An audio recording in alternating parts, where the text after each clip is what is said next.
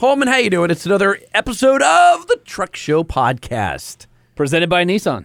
Uh, yeah, well, yes. You don't forget I, I mean, that. I, you're pointing at me as if I was going to go with that, but you were saying it as you were pointing at me. So I was like, "Yeah, let's talk about Nissan for sure." I mean, we have to start off the show every show talking about Nissan because they're our proud sponsor. Uh, sorry, Absolutely. partner, our partner, Our partner. We're that's right, they're a partner. Now, are we are we partners like life partners with them? Uh, we're midterm partners because Midterm we're, we're together for a year, Okay, interesting. At least for the rest of the year. Yeah, no, I like that. It feels good. Yeah, so- I feel warm. Now, can we snuggle with Nissan? We can, and at the end of that, we can decide if we want to continue. oh, I like that. Now, is is Nissan blonde or brunette?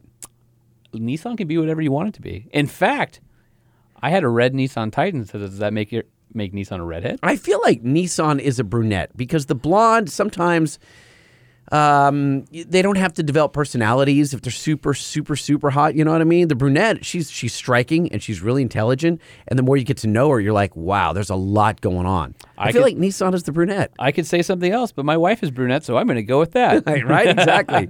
hey, did you know that uh, that Nissan offers the uh, longest warranty in the business, five year, hundred thousand mile on the new Nissan Titan? I I knew it from our last podcast, but it didn't really sink in, and I don't think it's sunk in with our our listeners either, because you know you're used to 336, right? Three years. I Yep. mean that's kind of the That's the industry average, right? Yep. Right. If they come along and and shoot it all to hell with five, you know, five freaking years, Five years, hundred thousand mile. That is smoking. I mean, not only two years, and it's bumper to bumper, right? Full bumper to bumper. Yeah, not just drivetrain, but Yeah. full bumper to bumper warranty. Also, the Titan has a bunch of cool features that allow you to tow on your own. So there's a lot of people out there who What are What do you mean? What do you mean? towing solo towers, right? I mean, if if you're by yourself and you got to hook the trailer up by yourself and you got to do all those things, it's always helpful when trailering to have a friend who can help you. You can never, yeah, to get the, the tongue Yeah. connected. It's always a pain in the ass. Well, their rear camera is set up to help you back it up to the, hitch. If you notice the the lines on the uh, camera, they don't obscure the hitch when you are ready to hit the trailer. I, you know, that's weird that you say that because I noticed that, but it didn't really make sense at the time because some I wasn't. manufacturers have those center lines all the way down on the bottom of the screen, but what it does is it obscures where your ball is as you're trying to guide it into the hitch. Nissan leaves you a space so you can still You can see up. your balls. You can still see where your ball is. And then also they've got the uh, the cool trailer light check. Have you heard about that? the trailer light check. Yeah, so it lets you uh, click the lock button twice and hold it down. It actually cycles through all of your vehicle lights, your lights, your blinkers, your brake Oh lights. yeah, yeah, yeah. So you can do the yeah your trailer lights. Yeah, so yeah. that you're was I outside- did. yes. and I was dying to try that. I didn't have a boat to pull or anything at the time that I had that I was borrowing the Titan. But that is a really unique idea because you know. I was doing this not long ago with my truck, and I had to get my my 13 year old kid sitting in there and press Yeah, the brake light. yeah. All right, left signal, right, Right signal. signal. It just oh god, there's got to be a better way to do this. And so Nissan built that in, so you can be a one man show. One man show. Push the button, walk to the back of the trailer, and it cycles all the way through. You know exactly what's working and what's And not. it also has the intelligent around view monitor, which is a full 360 degree view of the truck. I call on that the. God view, but some Yeah, people yeah. don't really like that. well, you know, I like it. It's awesome, though, it's right? God looking down at you. Isn't yeah. it weird how that works? But I don't get how they can see the top of the camera, the, the truck, because there's no camera Well, above you. so the, graph, the, the the truck is a graphic in, Right. in the black hole, and then you have cameras in it's your not a graphic. It's the it's your truck. it's like the same color Well, it looks like yeah. Well, it knows what color it is, It's so, cool. but I. Yeah, it's it's cool. it's almost creepy. Yeah, you're like because you look at it and then you go, wait a minute. And you peek your head out the the uh, Yeah. The sunroof and you're like, there's no one up there. Well, the cool thing too is if you're pulling up to a parking spot where there's a pole, an obstacle off road, you hit the front camera, and you can watch it in the uh, in, In- the in the God view? in, Right. In the God view, or just the front camera view, which is pretty cool. so these are all options on the Titan. Yeah, most of them are standard. So uh, What? a lot of value. With Let me try it again. What?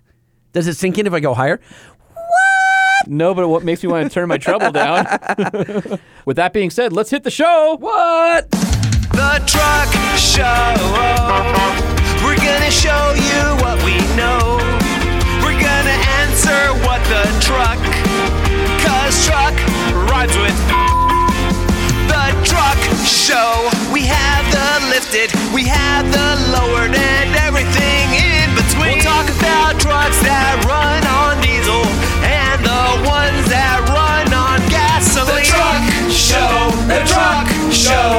truck show. Oh, oh. It's the Truck Show with your hosts, Lightning and and Holman. Hey, that's us. It is us. I feel like standing, you know? You are standing. I know, but I mean, I was sitting and I feel like, eh, nah, nah, I need to stand. I've too much energy on- for this truck show podcast. Well, it's we have funny. we have great guests. We've got uh, Brad. Sh- is it is it Schreiber? I Brad don't want to Schreiber. it. Brad Yes. Schreiber. Okay, so he's uh, muckety muck at Chevy, and he's in charge of the sh- the uh, the Colorado ZR2. Yep. Which it, yeah, and I saw yours outside.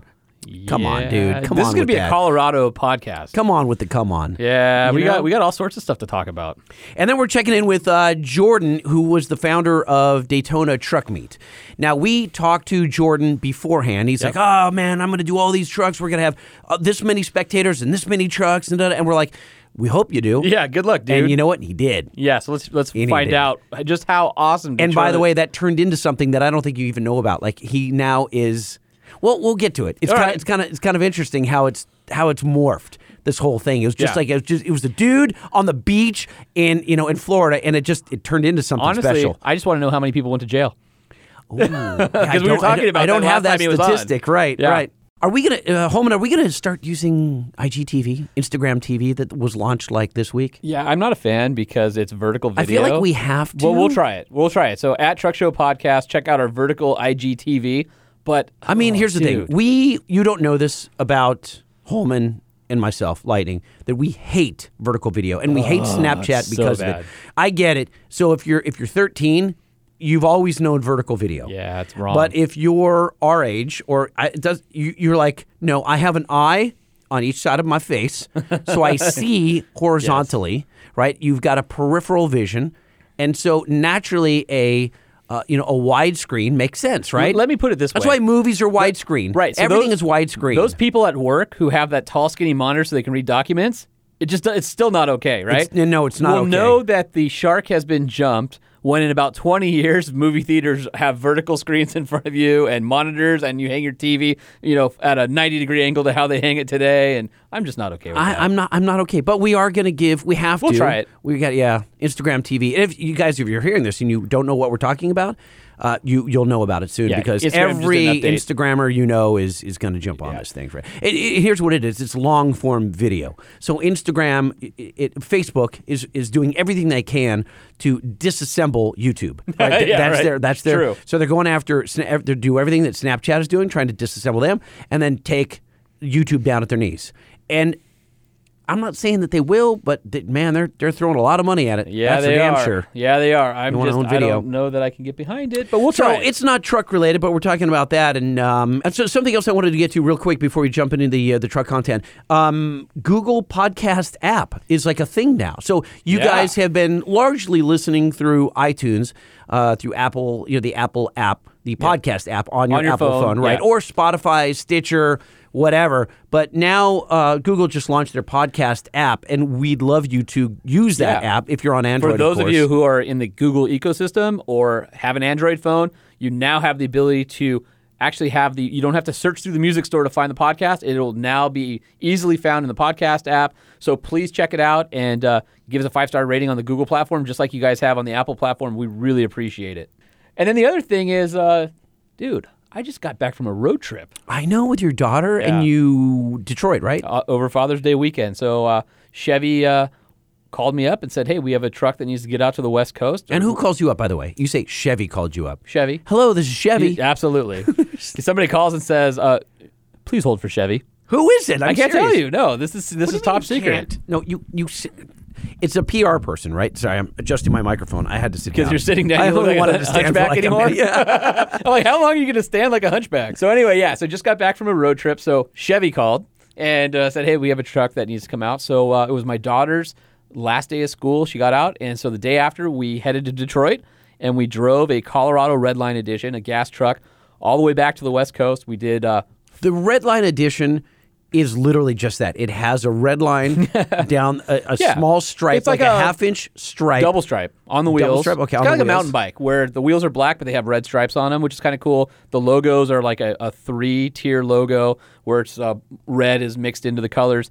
It's basically a mid-level trim that's been gussied up with a black grill and some fancy, more you know, sporty, stylish. It's got 18-inch wheels on it. Ours was a four x four. And you got the bow tie that lights up in the middle of the grill. You can, yeah, absolutely. That's pretty cool. Yeah, so uh, our ZR2 that's out there, we uh, we went ahead and got the uh, the bow tie that lights up. It's pretty cool. Yeah, that is pretty so cool. totally gratuitous and unnecessary. You guys have seen like the It's awesome. Mercedes that uh, the Mercedes emblem on you know on some of the models it, it glows at night and this does the same thing. It's pretty bright. It's actually Dude, really cool. it's super cool. So my daughter and I covered in four days over Father's Day weekend, two thousand eight hundred miles through eleven states.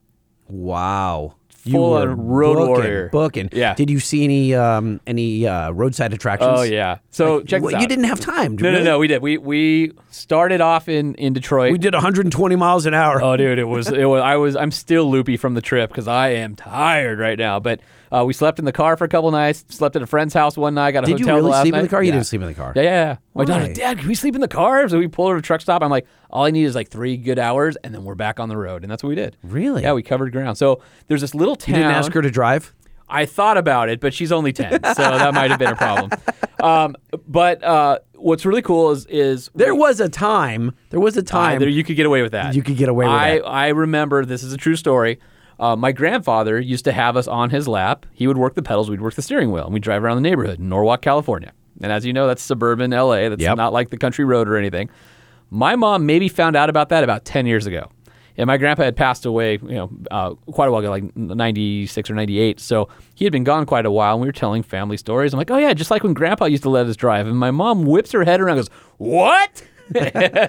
My wife was 13 in Lake Havasu City, and her mother, I, I don't know if she had too many drinks or whatnot, but she says, We need to go. We need to go back to LA. Oh my and God. she said, Let's go. So my wife, at like 13 and a half years old, what was she drove driving? from Havasu. What was it? uh, You know? He was like a Toyota Corolla or something. Okay, so pretty easy to drive. right. Yeah. Just going a straight line. just just wake me up and stay. now stay she said speed. she said her mom slept like most of the journey. Wow. You know, you're talking what's that? Five hours? so she was drunk. I- if you let I a guess thirteen year old drive for the first time. Oh my god, yeah. So we we found all these great roadside attractions. One of this we found uh, there's an app, and it's called Roadtrippers. And so you put in your destination and you plot your course, and then you can select what you want to see, whether it's like roadside oddities or museums or hiking or whatever, and it'll plot everything within like a five mile band around the freeway that you can pull off on. So we found all sorts of cool stuff. There's a town in uh, Illinois called Casey, Illinois and they are off, I guess, State Route 40 or something like that. Well, Interstate 70 is like two miles north of town. So I guess when Interstate 70 went through, it bypassed the town, and so they're thinking, well, how are we going to get people here? It sounds like the movie Cars. It sort of sounds like cars, but it's in Illinois. Okay. So here's what's cool.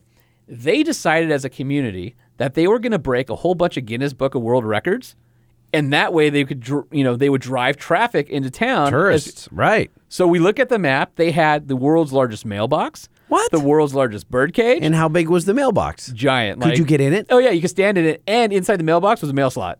Like you could actually put real mail in there. Uh, it was like four stories tall or three stories tall. Yeah, the world's largest rocking chair, the world's largest pitchfork, the world's largest wind chime. So, w- world's largest wooden shoe. So my daughter and I stopped and took pictures, and they're in you know these cornfields. So she'd never been a cornfield. Go stand in the cornfield, take a picture of you. So she went out, got to stand in a cornfield. We went to this uh, this little place on the side of the road um, that has a metal dragon that has like Sir Lancelot, you know, and the thing's like six stories tall. Ah, maybe not that. Maybe it's like four stories tall. Anyway, you go to the liquor store across the street and buy these coins for like a dollar. You put it in, it breathes propane fire out. No way. So we stopped. We stopped and did that. Um, my daughter wanted to go see Four Corners, so she'd be in four states at once. So we did that. Went to the St. Louis Arch. We had barber. Did, at, at Four Corners, did you buy any uh, jade jewelry no, no, or no, but they have there? we had fry bread. fry bread. Yeah. Navajo fry bread. Fry bread. so I don't remember seeing that when I was Yeah, there. yeah. Only a so couple good. years ago. And then Nav- Navajo tacos. And by the way, there's nothing out there. No, like, you're in nowhere. Desolate and Yeah. desolate and more desolate. And all of a sudden you go, whoa, here's a little sign that says Four Corners. And by the way, it's not a U.S. monument. It's on Navajo land. And so mm-hmm. you think, oh, this is like a national park. Nope. it's a private deal that you pay to get in, and they have this, you know, nice facility, and people stand in line, take pictures. So we did that whole thing. Um, we took her to Moab to had, have milkshakes and burgers at Milt's. Uh, she'd never been to Moab before. Uh, we went to Kansas City along the way, and we had um, Casey Joe's or whatever. That's a famous Joe's KC barbecue. It's in a gas station. Super There's somebody famous. screaming at you right now for not Yeah, I know, I know, and it was it was pretty good. But I'm gonna go ahead and say my brisket's a little bit better. But Hmm. that's that's just that's just me. Yeah, so we, we went to all these cool places. And how was the, the ZR2 this whole time? So we weren't in a ZR2 coming out. We were in a red line. Oh, the red. I'm sorry. Yeah, red line. So it was a gas gas red line with the uh, with a 3.6, 305 horsepower, and the eight speed automatic. Mm-hmm. Here's what I was amazed at: that thing over the course of you know 2,800 miles got 21.27 miles per gallon. no kidding. And that's uphill, downhill. We fought a nasty headwind coming into California. I couldn't believe how fuel efficient that thing was. Um, super comfortable, enough room for my daughter and Did you, myself. you and felt like you had enough power the whole time? Oh yeah, yeah. The passing power that thing is geared to where if you need to pass at seventy, it gets up and goes. So I was really impressed. The uh, Colorado super tight chassis, no squeaks, no rattles. Um, not the quietest truck, but but not loud at all. Uh, has CarPlay in it and all that stuff. This was a mid-level trim, so it didn't have the cool. Very different than the Ram you had last time. very different. Yeah, did- Where it had that noise cancellation. Yeah, that's like a whole other. That was weird. Yeah, yeah. That was weird. I need some kind of noise. I think. Yeah, no, it was cool. So we did that, covered the ground, had a great time. Uh, my daughter is turning 11 this summer, so I, I just I say this for all the dads out there. Turning 11 this summer, she's just you know ended her fifth grade year. She's going to junior high. She'll be going to sixth grade. In the last couple years, I got remarried. My wife and I have a uh, baby girl that's uh, six months old. We bought a house, so a lot of crazy changes in our lives in the in the last two years. I really just wanted to have this time for my daughter and I to bond together and. Um, you know, we already have an amazing relationship, and she's And you got back great- and she hates you now. no, no, no. She loves me. No, we have an amazing relationship. She's just such a great kid, and uh, we had so much fun on this trip. Like I'm planning, like where can I go? And you know, here's the thing that blows me away. If my wife and I are on a trip, she's like, I gotta pee. And I'm like, dude, we can't keep stopping for that. You, you're like, no more water, no, no more tea, soda, whatever. My daughter, the 2,700 miles, did not ask to pee once. So it's whenever you stop to eat. We, or she was ready like to go. Yep. She was the best road trip companion ever. And then, uh, oh, I know, outside of Moab. Now who who played DJ? Her or you? Yeah, the rules are if you're driving, you have the radio. But we like the Okay. same music, so we. It's we, interesting because when I do it, the passenger has the radio. Yeah, but you're nice. Oh, okay. no, we, we we like the same music, so we we took turns. When she went to sleep, I would throw something that She's I into wanted. death metal and ska. Absolutely.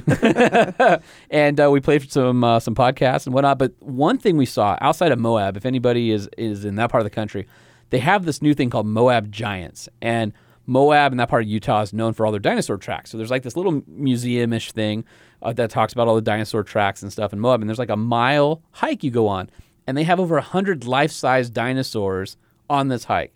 And so you go through the you know Jurassic period and you know all these different periods, and it's the different dinosaurs that are life size.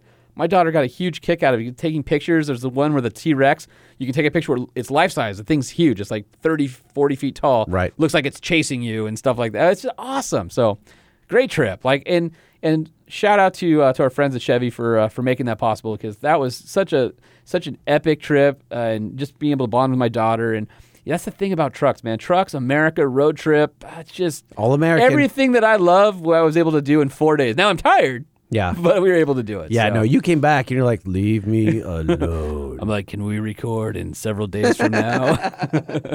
so now we've got your ZR2 out here, and we've Yeah. got Brad on the phone, and Brad Schreiber, who is the, I, I got to look down and read my notes here. Hold on, let me move the microphone. Performance Variant Manager Midsize Trucks for Chevy. Hello. Brad, Lightning, and Holman from the Truck Show podcast. Hey guys, how's it going? Hey, good, good. What's going on, my friend? Long time no see. Exactly. It's good to talk to you again. What the last time I saw you, were we out in the middle of the proving grounds, or were we in the middle of Colorado driving Colorados? I can't remember.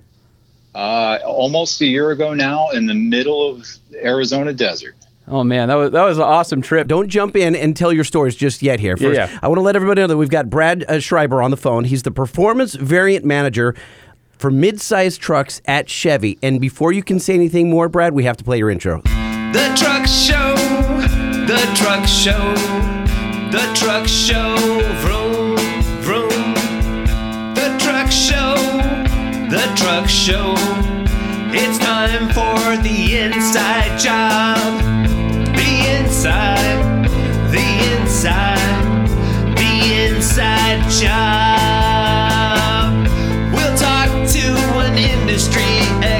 About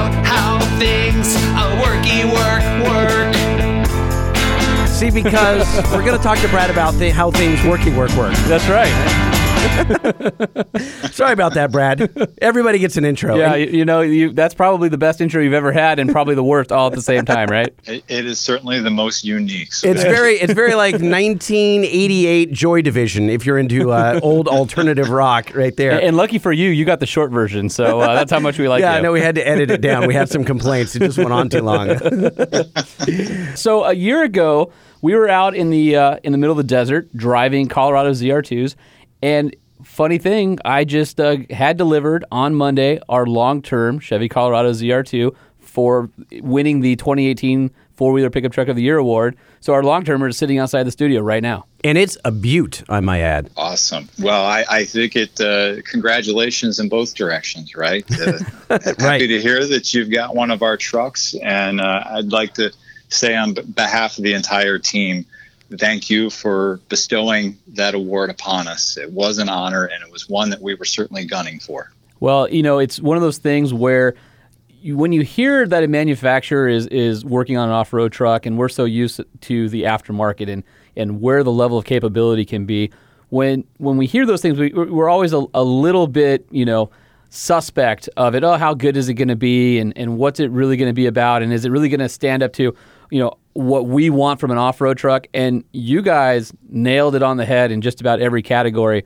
and it, it wasn't even that close of a, of a competition. This thing is badass. Brad, how did it start? Take us back, if you will, to beginning to the beginning of this program. So you may recall back in November 2014, we brought the Colorado ZR2 concept to LA. Yeah, and it Oh, yeah, stopped yeah, the yeah. show there. If you guys remember, it's the green one that had the King shocks on it, and it was everybody at the show. That was one of the coolest truck things at Los Angeles that year. Exactly. And uh, this was literally on the heels of us just launching the brand new Colorado. It had basically been in the marketplace for a matter of months.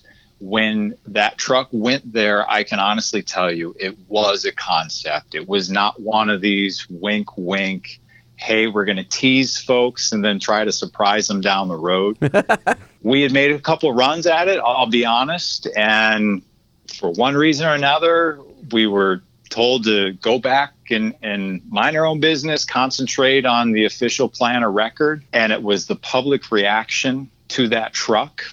And hopefully the And on- magazine guys, because we were drooling all over that thing. No, it was Definitely. collectively, Yeah, right? Absolutely. So it was the enthusiasm that it received that ignited the enthusiasm within our management.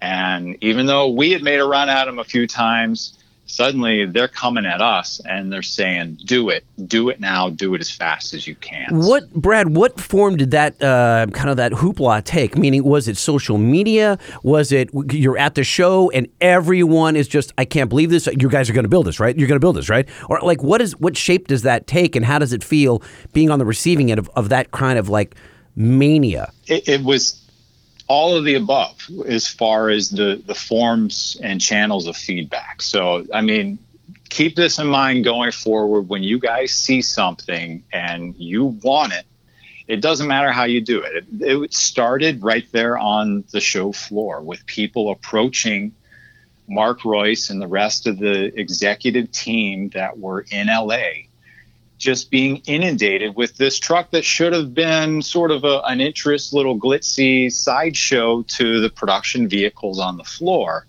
And they could not get the conversation away from the concept truck. And it, it's followed it with the Facebook and the tweets, the emails, the forums lit up. The dealers So- at your door with pitchforks and torches saying, "We want this thing." There's an angry mob outside. Quick, what are we it. gonna do? What are we gonna feed him with? exactly. you think about it, GM has a great track record over the last two decades of putting out some kick ass high performance cars. They've been created under a, a series of different names and organizations, but we're talking the V Series cars, we're talking the SS, the Z28, the 1LE Camaros, the GXP Pontiacs. And I- real quick, Brad, I think it, what's important about that for anybody who's listening goes, oh, yeah, I don't care about the cars, is that the precedents had already been set within the organization on how you would pursue doing this, even though it had been on the car side, but you guys had to translate it into the truck side of the business. By the way, and, and you can't just say we don't care about the cars. Like Yeah, I do. we- Those- no, no, of course just- I do, I he do. Just, he just rattled off a ton of really cool cars that I, Oh, no, that I would take. I, I care about the cars. I'm just saying, Truck Show Podcast. Yeah, There's sure. somebody going, Yeah, "Eh, right. cars, good, good point. Good point. you picked up on exactly where I was going. So, management that has an understanding, a familiarity with those vehicles, to see the same sort of enthusiast reaction come out of the woodwork for a truck now, they're going, gee, maybe there's something over here that we've been overlooking. You know, we're killing it with truck sales, but there's obviously a performance niche that is hungry. And the, the Raptor certainly was the first to tap into that one. And it, it made it a no brainer decision that, hey, we've got to make this thing go. Well, and you, you guys sort of did something a little bit different. Everybody expected, well, maybe it'll be a quote unquote Raptor fighter. But the Raptor's very expensive. It's very, very good at what it does. It's a very good truck. But it's also at the top of the market where the average person isn't necessarily going to be able to afford it. Yeah, it's definitely not accessible for everyone. Yeah, and and what you know, you guys basically went into a space that only had Tacoma, where they had recently introduced the the Baja TX and then the TRD Pro, and sort of ate Toyota's lunch, and and beat them at their own game with the features that the Colorado has on it. Yeah. So when we got the green light, uh, it was literally a, a handful, half a dozen of us that were charged with creating this from the ground up. Okay, we have a concept. What can we carry over from that? What just doesn't work from a manufacturing, architectural standpoint? And we started with the mantra we're going to build the ultimate trail truck. It sounds like a great mission statement, but anybody It's a pretty it's a pretty lofty goal, by the way. and, and it's so vague when you really think about it. It, it. It's great to sort of keep management at bay until they go back and, and stew on it for a bit. But we we did that intentionally, and it, it wasn't to buy ourselves time, but it was sort of a, a jumping off point. It's a thought starter. You asked 20 different people from 20 different places around the country, what is a trail truck to you? And you're going to hear mud, you're going to hear two track, you're going to hear sand, rocks, the whole gamut, right?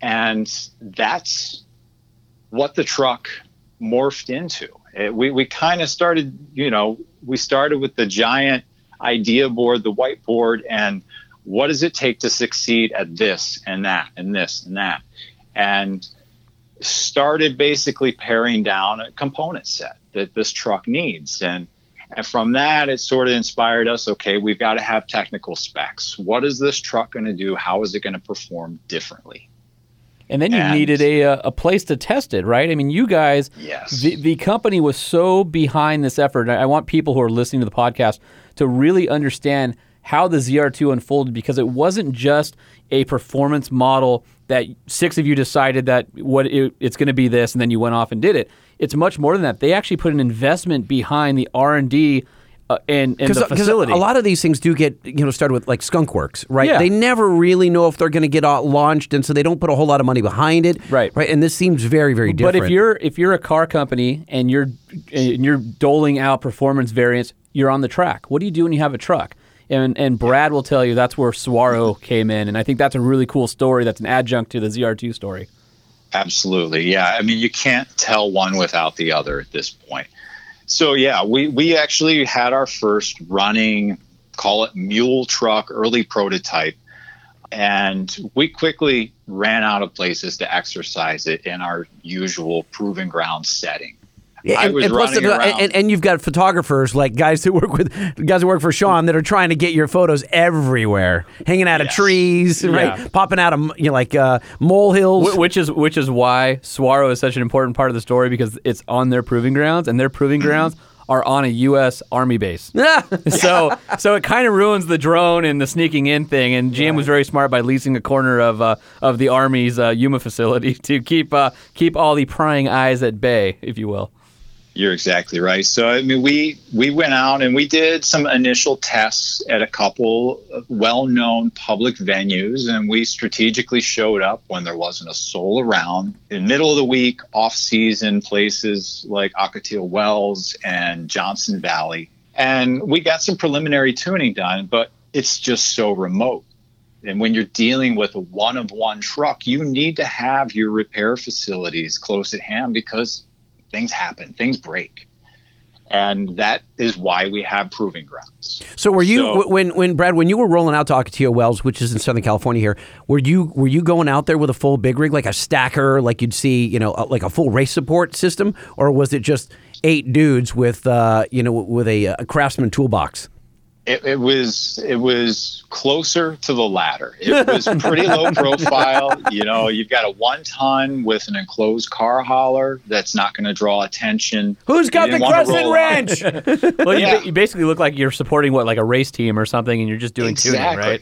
Very much, you know, uh, sort of look like the grassroots buddies that are trying to build something for Baja. And, and people who people who aren't from SoCal and and know the desert off road scene here don't understand that when you drive up the 15 freeway to Barstow at Outlet Center Drive or Hodge Road, or you go to Johnson Valley off Old Woman Springs or Bessemer or Ocotillo Wells or any of those places. There's always a plain white trailer with some privateers out there testing, as well as some helicopters and big teams. It's just a normal part of the desert landscape. That's Right, and, and as every long as day. you're wearing long dickies, black, Black shoes, and socks. a, black socks, and a flat bill hat, they're like, eh, it's just another bro. exactly. So from that, uh, we we were making note of not just the truck's performance, but literally measuring the terrain. We were we were basically getting out our uh, tape measures and setting up levels and trying to figure out okay how large are these whoops and what's the frequencies and we started laying out a, a, a map of these are the primary types of events that you need to start developing a truck for high speed desert running. Did you call any of the guys who do, you know, score or maybe even like the Supercross guys, Dirtworks, who build those jumps and stuff, or you? It was all internal. This this was all internal and honestly a lot of the credit goes to Brian Cadella that continues to work with us to this day. An experienced off-roader with a wealth of knowledge. He's worked with race teams, he's worked with the military, he's worked with GM even before.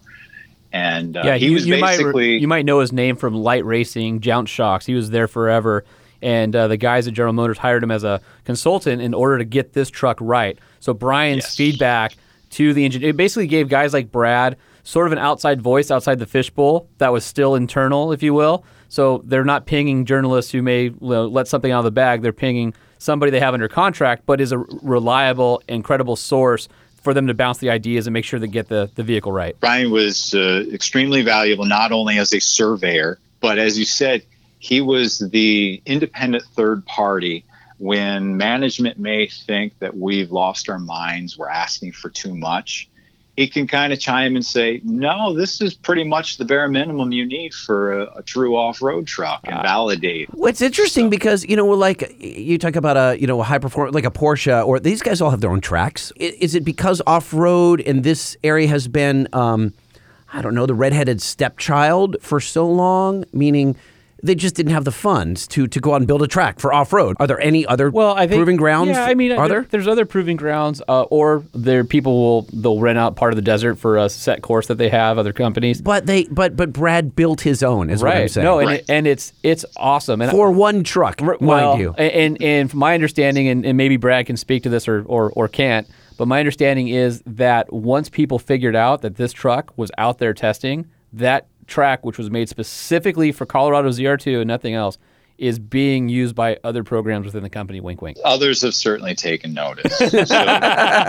So, right. So you're right. I mean, we have every every OEM has some sort of a course, and you rent them. I, obviously, it's a little different in the off-road world. Typically, the race events, the the weekends with your buddies, you're on public land nine times out of ten. So you're always exposed in that regard. And we said, look, we have this unused piece of the proving grounds outside of Yuma. It's got the natural terrain just by the fact that it is in the middle of the desert. And geographically, we rolled a set of snake eyes. I mean, this has packed dirt, gravel, sand, both super coarse and wet. The finest, dustiest stuff you can imagine. All in like Everything what is between. it? Three miles or something? I can't remember. What's the length? It- so the total course is six miles, miles. but this is all within probably a, a mile and a half square. So Oh, wow. I, I might be the one of the only journalists, the only journalist I've actually driven Saguaro in prototypes, and it's a freaking blast. Like if I had a house in Yuma and that was my backyard, I would just r- drive everything on it. So every day. there are. I'm trying to. For our listeners, they're trying to picture what does this look like. Is there fast sections, Yes, slow sections, yes, rocky yes. sections? So you're going you're going 75 full throttle on, on one section, and then you hit full brakes, and you're going up if you rock go sideways. if you go to fourwheeler.com and search for Saguaro Trail, How do you spell that? Uh, S A G U R A U O. A R O. Like, Okay. Just like the cactus. The cactus, Okay, right? got okay. it. So uh, we have a ton of video from when we were there with the prototype trucks. And I'll tell you, so I was in one of them, one of the ones that had some of the GM performance part prototypes on it, and I was riding with Brian Cadella. And we're going through. There's this long, like it's probably you know football field or more long of whoops, and there's different frequency and, and height, and there's a couple different ways you can take through this field. And there's this one you know, off to the side where you drop down, and there's a berm. And at the top of the berm were a bunch of orange cones, th- so that you would exit early. And I'm in the ZR2 with uh, Brian. He goes, "Just go straight, just go straight." I go, "There's cones." He goes, "I don't care. They're not supposed to be there." I'm like, "What?" So I mean, we're going like 55, 60 miles an hour. We hit this berm, air the truck out, You launch. Oh, like feet off the ground. Oh, no. And it was awesome. We're oh. like we're like cheering when we landed. And I'm like, can't believe that GM let me air out a truck off a berm in the middle of their proving That's grounds. so rad. Awesome. Brad, what when you first brought the truck out, whether it's Ocotillo or the Proving Grounds, what are some of the first things that you know not don't- not flaws, but as you're developing this, what things became instantly evident that you needed to enhance or change on the Colorado ZR2? So my role at that point, I was the the chassis engineer, the ride and handling engineer. So it, it's getting the basic building blocks, your spring rates properly balanced front to rear, and the the damping in the proper velocity ranges that you need. And the thing you have to keep in mind, the one thing we haven't mentioned so far, are the multimatic dampers that Oh make no, this we're truck we're getting there. We're Oh, getting yeah. there. completely unique. So trying to get those sorted out, and I mean, it drove home everything that we had been told and read and researched. You know, whether it's your approach angle, your wheel travel, tire size, how much all of that matters. And the reality is, you never have too much, right? And the, the thing that is is difficult to grasp about off-road driving it's not like going to the track. I, I have track driving credentials. I've been trained by general motors. When you exceed the limit you run out of track right? The, the tires tell you it's very clear and it's different off-road. You can easily overdrive not realize it until it's too late and you you've destroyed the truck and probably hurt yourself in the Yeah. process so it's learning to to read the terrain, to know the limits of your vehicle, and keep those in check. I'd like to talk about uh, a couple things. One is what makes it the halo for not only the Colorado lineup, but in the mid-sized market. And I, I think there's a ton of things that are on this vehicle. But some of it, I, I think we would be remiss if we didn't tell a little bit of the story that there were lessons learned for those of you who remember the Hummer H3. And there were lessons learned on that platform and that truck that that through engineering teams and people that transferred to ZR2 to make ZR2 as good as it is What type of lessons? What do you mean? for instance, front locker. There, there is no other midsize truck with a front locker. Um, H3 Alpha had that back in 05, 06 before the brand went away. Uh, the only thing that has a front locker today, a true front locker, is a Rubicon Wrangler and a Ram Power Wagon. That's it. So you're offering a tremendous amount of capability by adding that front locker. Even a Raptor has a Torsen and helical limited slip in the front, not a locker. Why do you suppose that they the others don't? I mean, obviously, it seems like a kind of a no brainer It's all for about Brad and the team to do that, but it's just cost. Yeah, it's all about cost and it's what what the consumers want or what they think the usage case is. And, and Brad, maybe you can talk us through what made you guys decide a front locker is absolutely necessary on this midsize truck when, when nobody else in the class has it. So it goes back to that ultimate trail truck, right? And if you really want to try to span the market as much as you can, the the performance car analogy is you have drag racing on one end and you have road racing on the other. It's very different formula set of hardware to excel at one versus the other. It's the same in the truck world where you have rock crawling and desert running. And as I said, as we started laying out the the concept, the performance specs, what do we want this truck to be able to do? What is the hardware necessary to do it? When you start talking about the low speed rock crawling aspect, it's all about ground clearance, traction, and underbody protection. And what gives you a better advantage from a traction standpoint than having a locker, not only rear, but front as well? So, as Sean said, we have folks that have been supporting the program all along that are seasoned veteran Hummer engineers, and they can finally come out of the say that Yeah, that's right. they we we just jumped to the punch uh, you know where the h3 left off you know they finally got the ultimate recipe before the brand met Yeah. its demise The and last years of that of, the H3 and the H3T Alpha were the, by far the best. absolutely I wonder. I, I I feel like people just don't know that. They they don't. It was it was such because the media had such run with the anti-Hummer story and everybody's anti-Hummer at the time, which is funny because Jeep is this beloved brand and Hummer, which was no more fuel efficient than Jeep, no more expensive than Jeep, no more you know great great competitors for each other. I think it's good to have those two competitors in the same space. It, just got a lot of heat for the wrong things and nobody recognized it. You could get a 4 to 1 transfer case, you could get 33 inch tires, you can get front and rear lockers. And when I look outside our studio window right now and I'm looking at our Chevy Colorado ZR2, our 2018, there's a lot of things I appreciated about the Hummer H3T Alpha that's sitting out there in this truck, and some more things. When you look at the marketplace and the natural competitor again is isn't necessarily Raptor. The natural competitor is the Tacoma TRD Pro. The chassis is way stiffer. Um, the Chevy engineers have a wider track built into the suspension, not just by wheel offset. It's got a two-inch lift. You can get it in two engines. You can get it in the 3.6 gas engine, or you can get it in the 2.8 Duramax four-cylinder uh, diesel engine. It has Wait, oh, wait, was that pretty special? Talk us through the, uh, the how the diesel came through. Like, so was the diesel was just coming out at the point that we were scoping the program, Ah. and, and and that was a no-brainer. If if we couldn't have both, we really didn't want to do the program at all because really? each engine truly lends itself. Each engine excels yeah in- in one completely different venue personality. versus the other. Anytime we had somebody involved with the program that, that wanted to blow it off, thought that this was a waste of time, added work that they really didn't want to participate, we'd take them rock crawling. We'd take them out to Yuma on the Saguaro.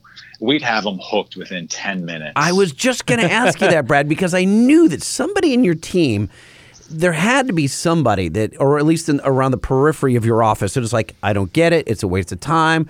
Did you have a straight up hater in the office? If There- There always is because this this program, as I mentioned at the beginning, was not planned. This was a, a drop in, and it, we had an extremely short execution window. We basically had to turn this truck around from a concept to something saleable in 20 months' time.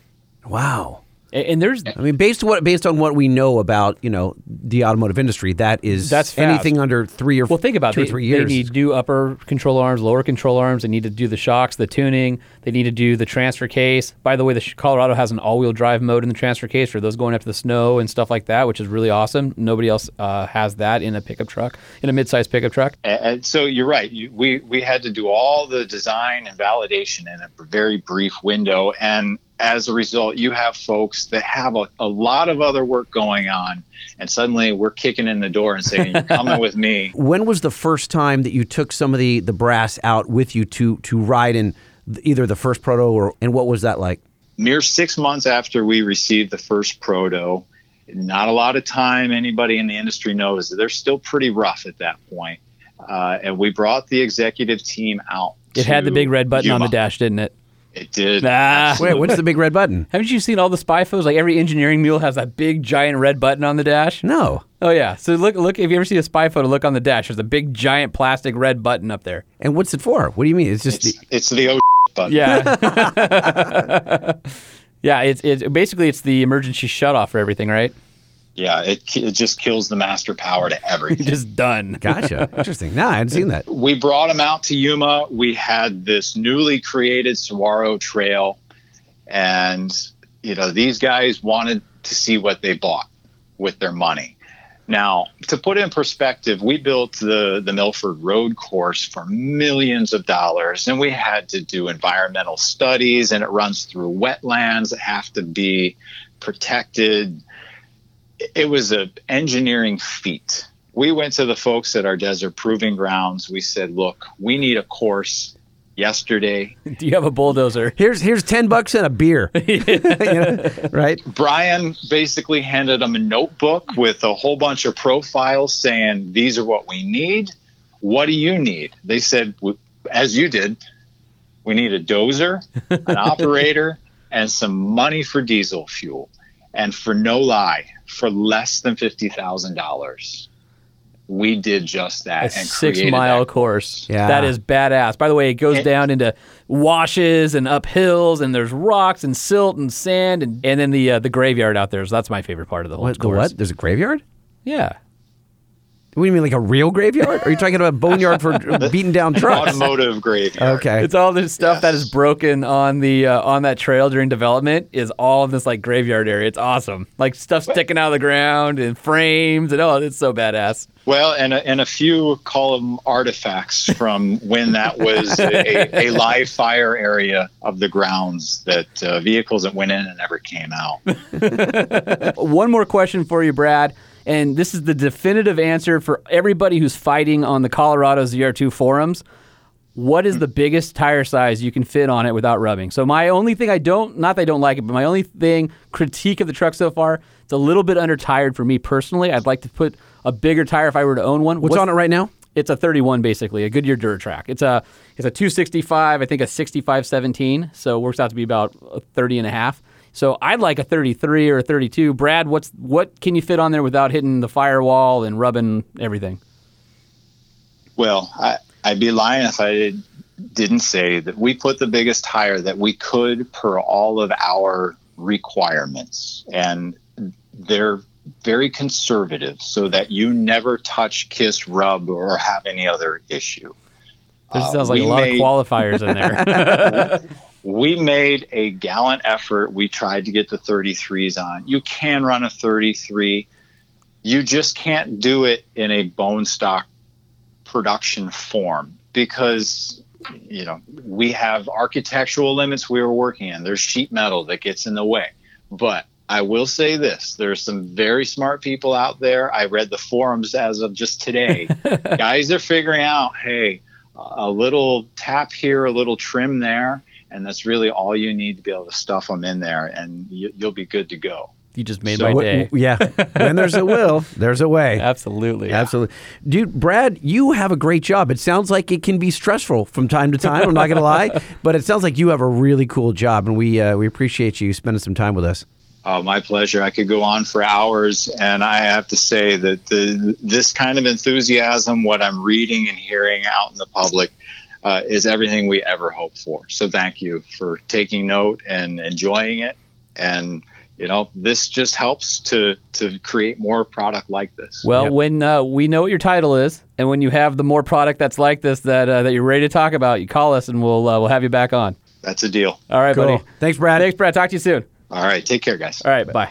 I, you just rattled it off like it's no big deal. It's like, oh, performance variant. And the whole time we're talking to him, I'm going, what do they mean by variant? And because you think like a variant is just a a tire change or maybe a color change, but a variant, so you've got It's like the a niche platform. model. Yeah, it's, so so it's the whole model. Yeah. Mm-hmm. So you've got the Colorado, but then the ZR2 Right, is like a variant, sub-brand. a sub brand. Yeah. Right, So it's- exactly. it's, it's just like a uh, a ZR1 Corvette. Same so, deal. but, but so for being, he's the variant manager. He's not in charge of the Colorado. Mm-hmm. No. he was in charge of this program. So right, so he was the uh, ride and handling engineer. So he set up the chassis on the Colorado and the tuning and the f- way that it drives and the way it feels. Mm-hmm. And then he got swept into this awesome little job nugget, and uh, now oversees that. Okay, so I want to get Jordan on the phone now. As you'll recall, maybe some of you will, we spoke to Jordan before the Daytona truck meet. Now, this is a, it was, Daytona, well, Daytona truck meet started as an actual meetup. Like, I don't know. Like a parking lot 50, meetup. 60 trucks Yeah. on the beach. Yeah. you know, outside of Daytona. Right. And then it turned into a part. They got kicked off the beach, and then they ended up in a parking lot somewhere. And then the next year was another parking lot. And he says, "Let's go big with this thing." And so Jordan goes like, "All right." He was developing an Instagram following, a pretty big one at that, and then says, "Let's do something more formal." And then rents the Daytona Speedway Because why not? and because you've all seen the Daytona 500, it's massive, and he rents the inside of it, Yeah. right? And and throws this. He's like, "Let's do it!" And he- Truck party. It's crazy. So I want to catch up with him because. cool. w- I, I think a lot of people figured, you know, it'll be all right. It- it's like who knows how successful it'll be. It's just, it's, you know, it's called a meet. It sounds Right. It doesn't sound massive. It sounds like a bunch right? of buddies getting together because what the hell and whoever shows up, Well, we're cool with it. But this thing contraire, is, mi yeah, frere, yes. right. We got to go there next year for sure, though. No, no, we're let's let's get him on the phone. right, I want to talk go. to him about it. Hello? Yo, Jordan, Lightning and Holman from the Truck Show podcast. What's up, brother? What's up, guys? How you I'm doing? glad You guys are having me back, man. Well, you know what? Sorry. I think Dude. you're our first repeat guest. Second repeat. guys. Yes, That's who what do I we- was yeah. gonna say. Like, I have to be the first one to come back. I- Wait, that's, wait, That's wait. an honor. Who did we have on? Holman? Mike, Mike from Hellwig because he was at Moab. So you're the second repeat guest. So, so really, the reason we're calling you is because now we're post Daytona Truck Meet, and uh, we were actually having a conversation, and we just want to know how many people went to jail. Yeah, wait, wait, wait! Don't answer that. Don't answer that. Don't, don't, don't answer that. We got to, We got to play your intro. You got to play your intro Oh, first. yeah, that's not- I've got four chrome rims and a steering wheel. I've got four chrome rims and a steering wheel. I've got four chrome rims and a steering wheel. See, because it's Beck's where it's at from the '90s. yeah, events where where it's where It's it's, where it's at, where it's at. Anyway, yeah. I don't know because it's an event. Yeah, exactly. All right, they figured it out. Our audience isn't that stupid. but we are. we are. Jordan, okay, so Jordan, we talked to you before Daytona Truck Meet, and I think that um, we were talking about SEMA of the South. We were calling it we we were adopting what someone had started in Florida, calling it SEMA of the South, right? And I guess you had hoped it would be huge. We hoped for you that it would be huge, but we no one really knew. You were hoping for some big numbers. Tell us how many trucks and how many attendees showed up at Daytona Truck Meet. We had about 25,000 people come through the gates at the show. hey, so what do we have to do to buy an ad for the podcast next year? Can we can we do a trade out if we do a live show from uh, Daytona Truck Meet? Will you uh, will you comp us some ad space? Absolutely. Yeah. A lot of people show up, a lot of spectators, a lot of people that don't own trucks, which is which is pretty cool because that gives you some legitimacy that people are showing up because it's it's now officially an event. How many show trucks? Well, remember it's, it's air quotes. How many show trucks are uh, on Oh, display? yeah, the, the air quote show truck. So, truck wise, I know on Saturday we got kind of a hard number around uh, 2,500 in on Saturday, but we had an inflow both on Friday and Sunday as well. So, I'm thinking around the 4,000 range came into the show, but into the area, there had to be over 10,000 trucks, man. It was insane. Wow, A and B. Why were they in the area circling the venue and not coming in? If they just didn't want to lay out the cash, or because it was such a scene around Daytona Speedway?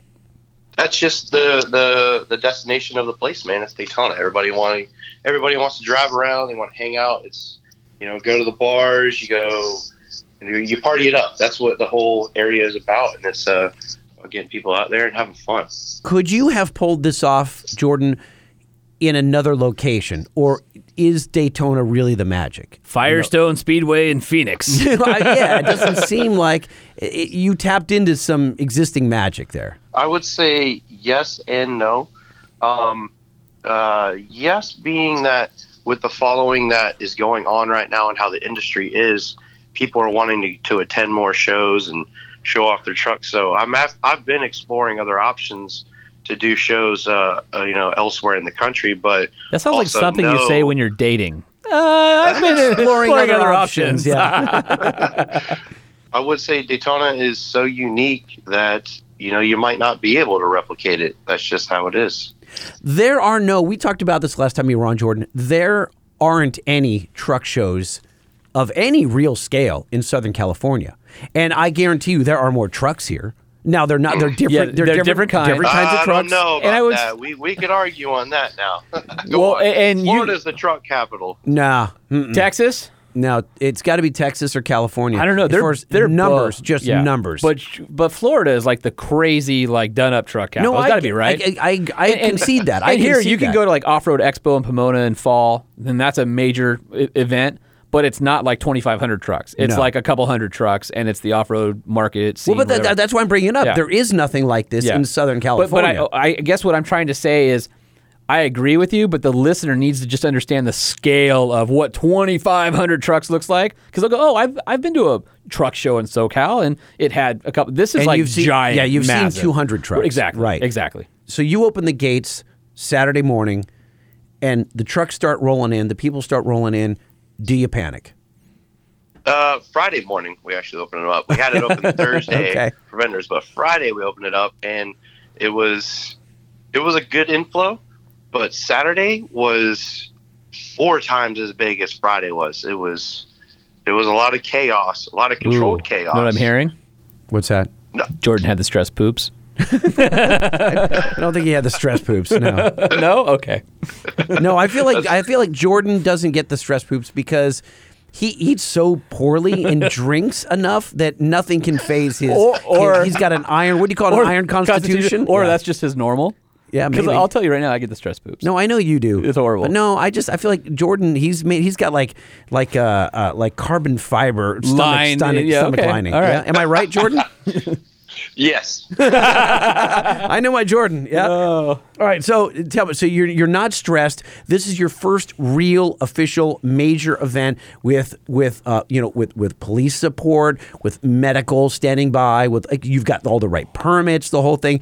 This is a big deal. It is legit, Yes. right? And so this is this is uh growing up and saying, you know, if something messes up, it's on me. I, Right. hope, I hope you have an LLC or something like that. Is that what it is that I do protects you? Oh, good man. So, did you have any any fender benders or anything like that? I mean, and by the way, SEMA has fender benders. Oh, remember, yeah. remember when the dude in the Jeep ran over the the uh, Liberty Walk? Oh, uh, yes. Was it a Lamborghini or a Ferrari? Yeah, I think it's a Lambo. Yeah, yeah. Oh. So- yeah, I remember that. Any, But, any uh, anything happen like that? No, no, everything went very smooth. Wow. Um, we did, you know, it was a hot day, so we had we do we did had some people, uh, you know, pass out for heat exhaustion, but Now it's know. because it's Florida. You just left them until the thunderstorm in the afternoon came over and cooled them off, right? and then, It- then they were fine. Happened. That happened on Sunday. It happened. We had the a thunderstorm come through. It was like a little mini hurricane, and it was out. Five all- minutes gone. And all the people with heat stroke were right back on their feet. You know, something that we don't do in Southern California anymore. I think because we're so PC. To be quite honest, let's with not you. say we. Just let's say those people. what those people in Those Southern pe- California. yes, You're right. You're right. Let's pretend like we're in Arizona or Yeah, somewhere, right? yeah. So, so Southern Californians are such doofuses, right? That and they're they're they're so PC and so. mm, There's no more bikini contests in Southern California anywhere at any show. There, I mean, there are a couple here and there. They're fringe, but like No. you don't see the bikini shows like he was throwing in Florida. Are people getting offended? Yes, Yeah. very offended. Oh, that's sexist and the whole thing. And I, I, it's trucks, you know. And it's what was the reception? I was. It looked like you had a huge crowd. Oh man, did you see the pictures from the bikini contest? Yes, yes. No, no. I'm just surmising. Of course, I was looking at those pictures. By the way, that's the I only wanted- I reason he was looking at your Instagram. it. Say it again, Jordan. Crowd surf.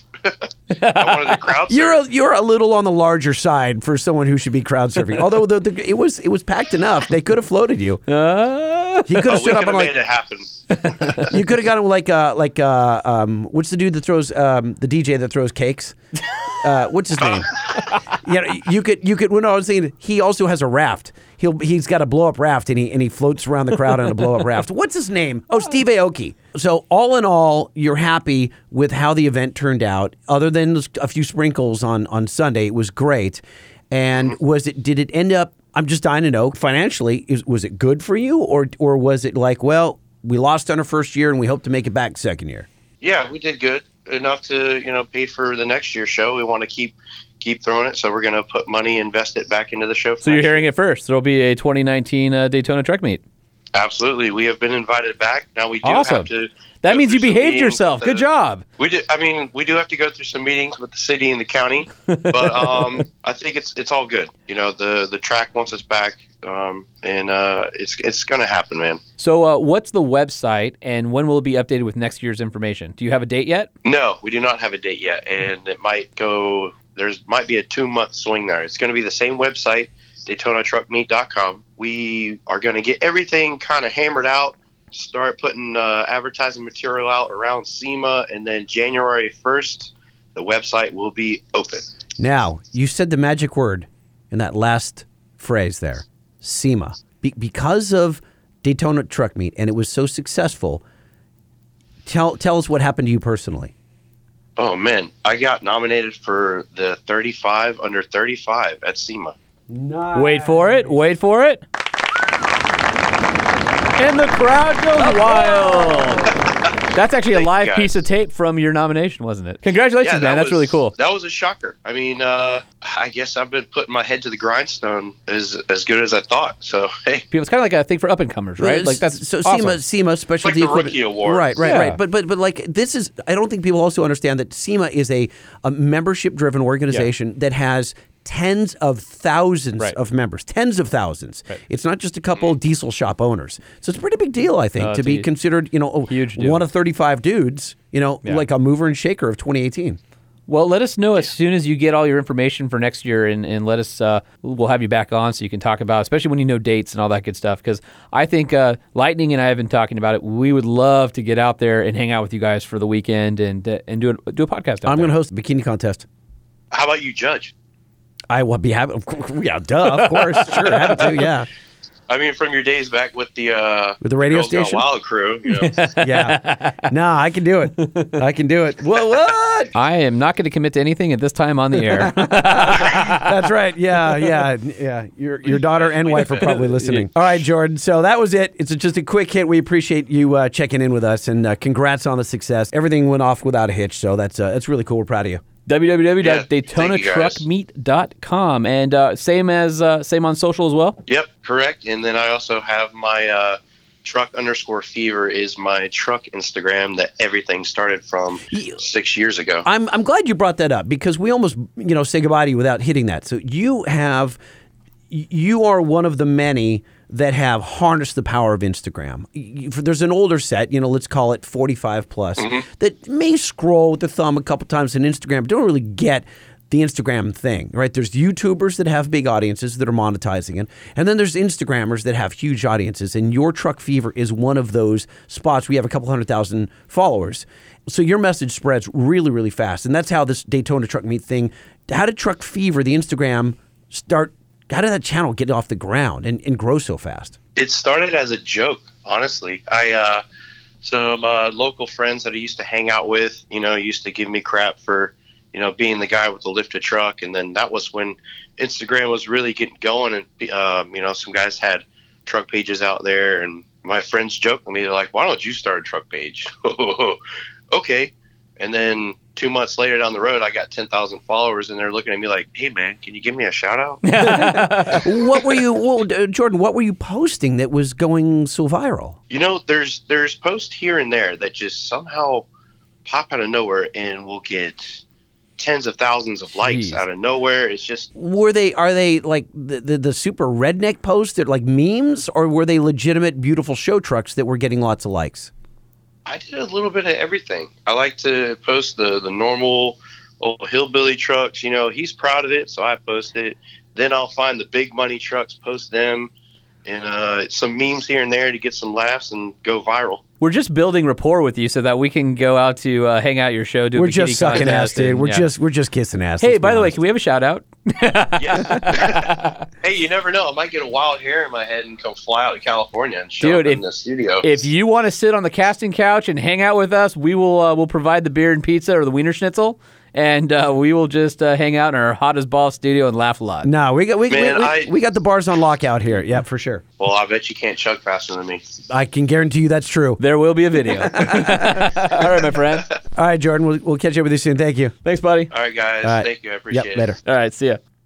All right, what do you think the over under is on him coming out and hanging out with us? You know what? I bet he would. Yeah, I'm sure he would too. You know, I bet he would. And, and by the way, because he's going to be out here in for you know, going to Vegas. Yeah, for SEMA stuff. Yeah, so You know, might, it's like- it's only it's only a couple hour drive. A lot of guys do do that. They You come out for SEMA and then they just they, they get in their truck and they drive all the way If out. he comes here, then we're obligated to go out there for the show.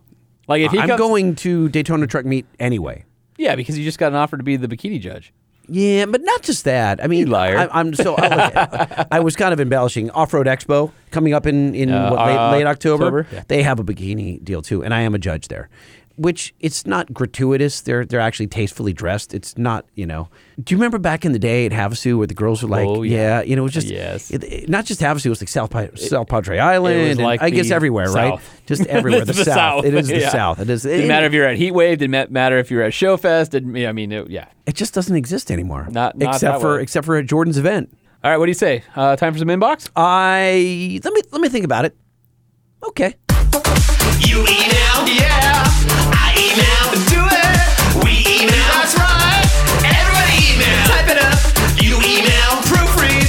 I email? Send it. We email? Click it. Everybody email. Uh, what?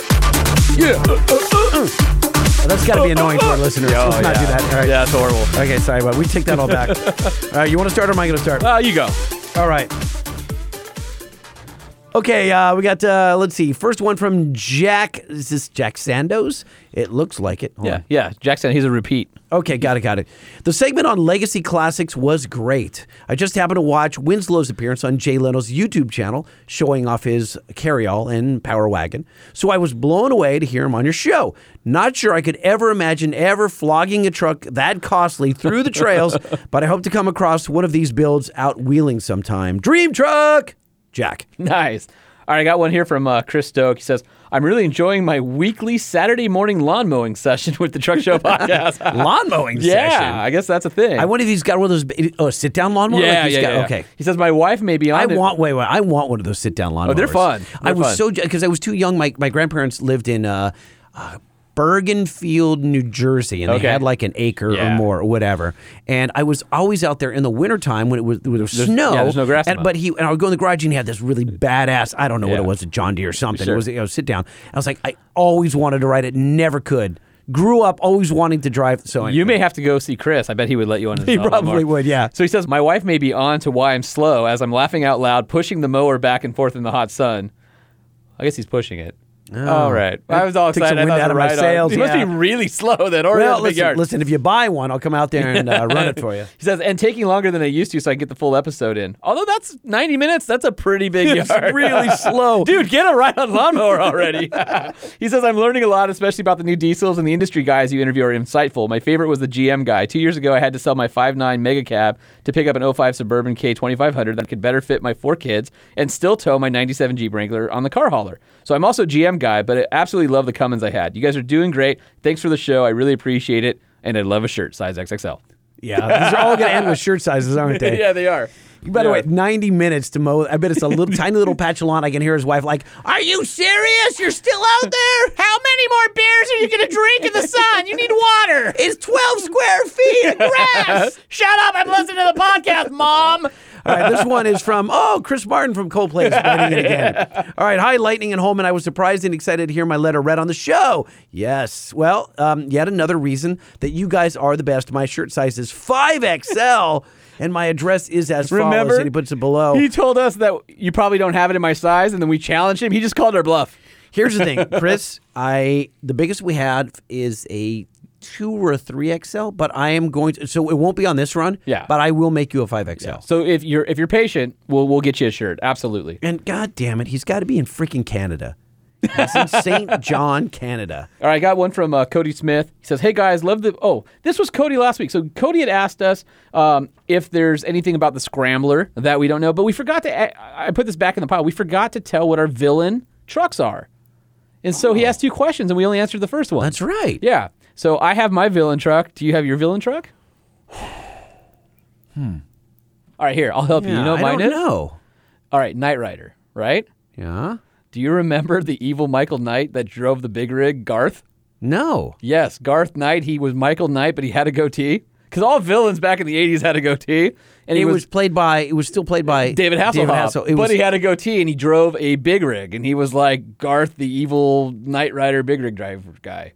No, I don't. Yeah, he tried to that. run Kid off the road a bunch of times and stuff. But so I'll watch anything Hasselhoff is in because so he's just my ridiculous. There's my awesome. Uh, there's my awesome uh, truck villain. It- I don't know who mine would be. I feel like my. Oh, oh, wait. It's the. It's um. George Lucas. did the. Um, I thought you gonna say Large film. Marge from no, Pee-wee's no. The Big what's, Adventure. What's okay? You guys are all. As soon as I say the word George Lucas, there's people who are saying that right. It's called um. Oh my God. It's the big rig that tries that's that's hunt that's haunting the guy. I, do you have internet? Yeah. Okay. Sorry, guys. We're we're, take, we're going to take you through this. It's ah Duel. I never Duel. heard of it. The big rig on Duel. No. Look I- it up right now. All right. Yeah, look at it. Google it right now and say uh, Duel Big Rig. And I believe that is George Lucas did Duel. Oh, it might have been Spielberg. I know it's one of those. You There know, it it's a power player, right? Um, let's There's see. a lot of- Oh, was it's a- a- the Peterbilt taken from the movie Duel. Yes. Apparently, it's on a farm near Lincolnton. Where's I Lincolnton? uh, That's a made up name. No, Lincolnton? It says there's actually stuff about where that truck exists today, right here on the interwebs. Uh, it was a Peterbilt tractor trailer, and uh, I guess it's near Charlotte or something. Let's is see. there on is that truck? I'm, it's so foggy, but I remember watching that when I was a kid, going, "You were scared of the truck." Yeah. they did a really great job of personifying Spielberg. Spielberg. Spielberg, really great job of. Um, Oh my God, I wonder if I what, can what do you call it when you take an inanimate object and you give it human qualities? It's not. Yes, humanizing an inanimate No, object. no, no, no. I know what you're talking something. about. Yeah. Well, you, yeah. We're not again, smart enough to No, we're not. We're not. It, it's Talk- what you don't personify something. What do you do with it? You're making. God, look that up. You're humanizing. No, you're it. not using. No, read it. Read it. Look it up. Say humanize inanimate object. oh my god. We're listen. I'm sorry, guys. We're ruining your podcast. I need to know. Inquiring minds need to know. Because you're going to go to sleep, and you're not going to be able to go to sleep because you'll be tossing I and turning. need to know this. To humanize uh-huh. an inanimate object. Okay.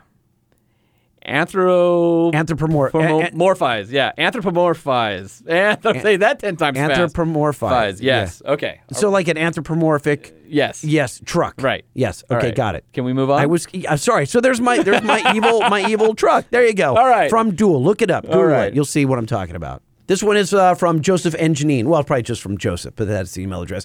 Man, you guys are awesome. I've listened to every podcast y'all have put out, and I eagerly wait for the next one each time.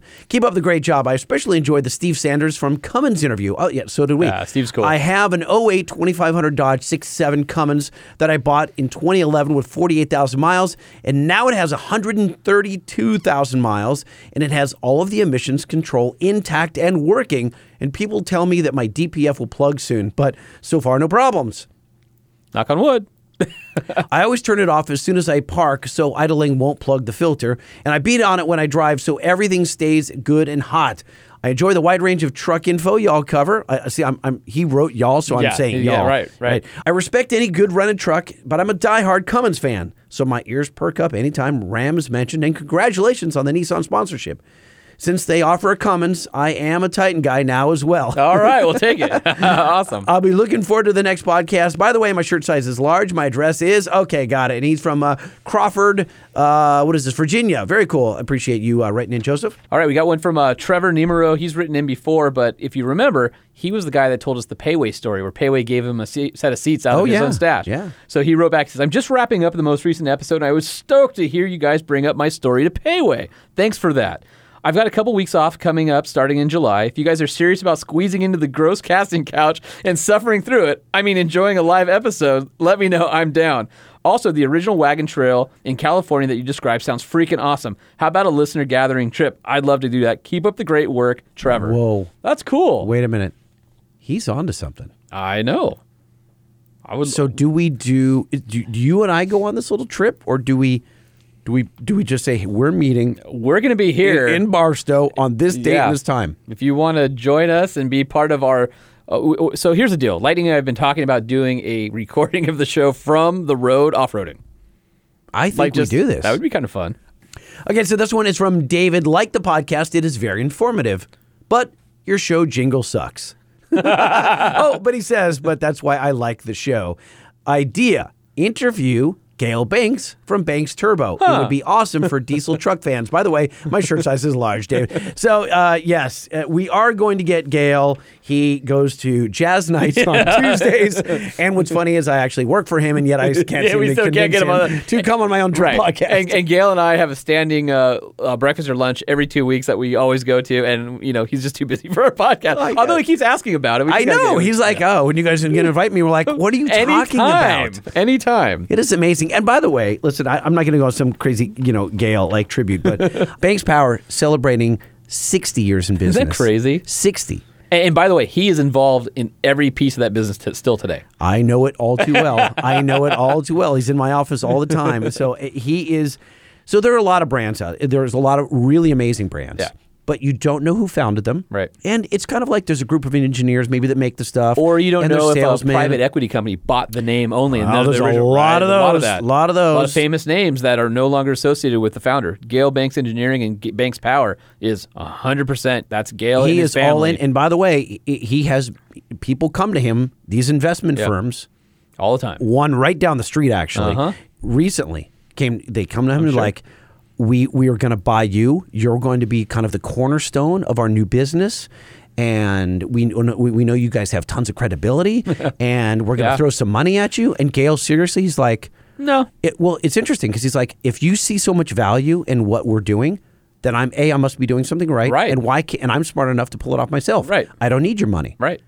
it's really inspiring Yeah. No, he, he's he's an awesome dude. We will we will have Gale and I, on. I got We'll into so here's here's here's a story that I'd like to tell really quick here. So um, I'm in brand management, helping to kind of craft the message of of Banks Power, and uh, the, the, the current re, kind of revitalizing it, bringing it to a, a younger fan base because Banks has been around for so long.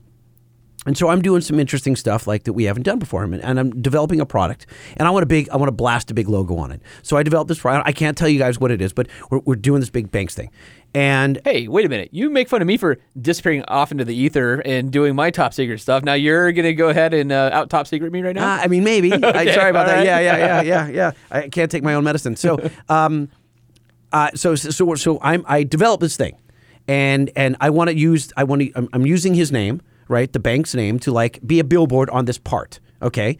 And, and it's and everyone in the office is like that is badass. We've always wanted to make this thing. and I know which part it is, right? I know you do. Okay. And and it, it's and so it, the thing I'm making is it's quasi decorative. Okay. It, it serves a But it's also functional. It's absolutely Yeah. functional, and and and I'm thinking. And so I go to the mechanical engineering department, and I and I, and they love the idea, and we do. And so we do one, and they start. It, they develop it in SolidWorks, and they do some research, and they find out what all the competitors do, the whole thing, and then um, and then they start 3D printing one. It's a big part, and we're in an office in the doubly the electrical engineering um, office, and I'm meeting with some of those guys, and in walks Gale, and he's got his. Um, He's got the, the 3D half of this object because it prints in sections, right, right. right, and then and the engineers have to glue it together to make the whole model. Yeah. But it, it had printed and it took like 18 hours to print just this one piece. Oh my God. And he walks in and he goes, "Who authorized this?" and we're like, and I I'm- and I, I, I Did everybody in the room look at you and go, not it? I, I no, I answered so fast that I, I was taking the bullet. Yeah. And I go, I did because I want to fast track this. This is going to be really good for the business, and we want the branding, and we got to have this out for SEMA, and the blah blah blah blah. blah. Were you talking past the sale at that point?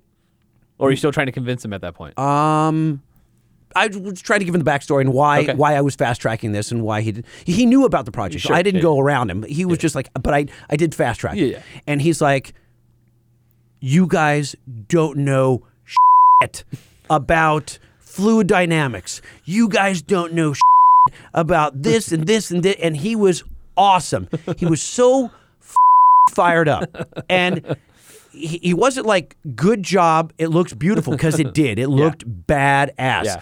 But he's like, I'm not putting my name on this thing because I can tell you it's not going to perform up to what my standards would be. Yep. And then he proceeds to take his arm and wipe the white the whiteboard that had all these notes on it. He goes, he looks at us like, he looks at us for a, a fraction of a second, like. Be prepared. I hope this isn't important information somebody on this whiteboard. camera and a picture. And he's like, whoosh! All these you know, algorithms or whatever these guys are working on are like straight. And he goes, "This is what I'm talking about." And he starts drawing this part Yeah. and and I'm thinking, oh no, it's going to be just like total performance part, and it won't look pretty, and Yeah, the whole yeah. thing. And he draws it, and I'm thinking the whole time I'm like, all right, he's such a mechanical engineer, Yeah. like it's gonna just be all utility engineer, and no no and no pretty and the whole right. thing. And he draws it, and I'm thinking, uh, and then give him like a few minutes later, it's gorgeous. it's it's it's exactly what what we should have designed the first time. Yeah.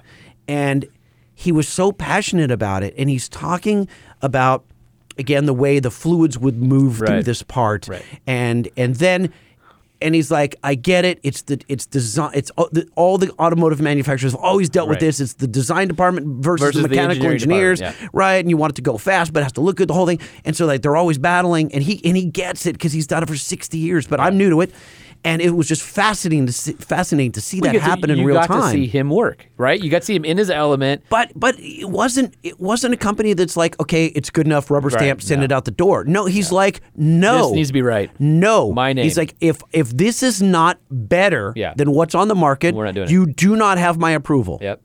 It was it was a really cool moment.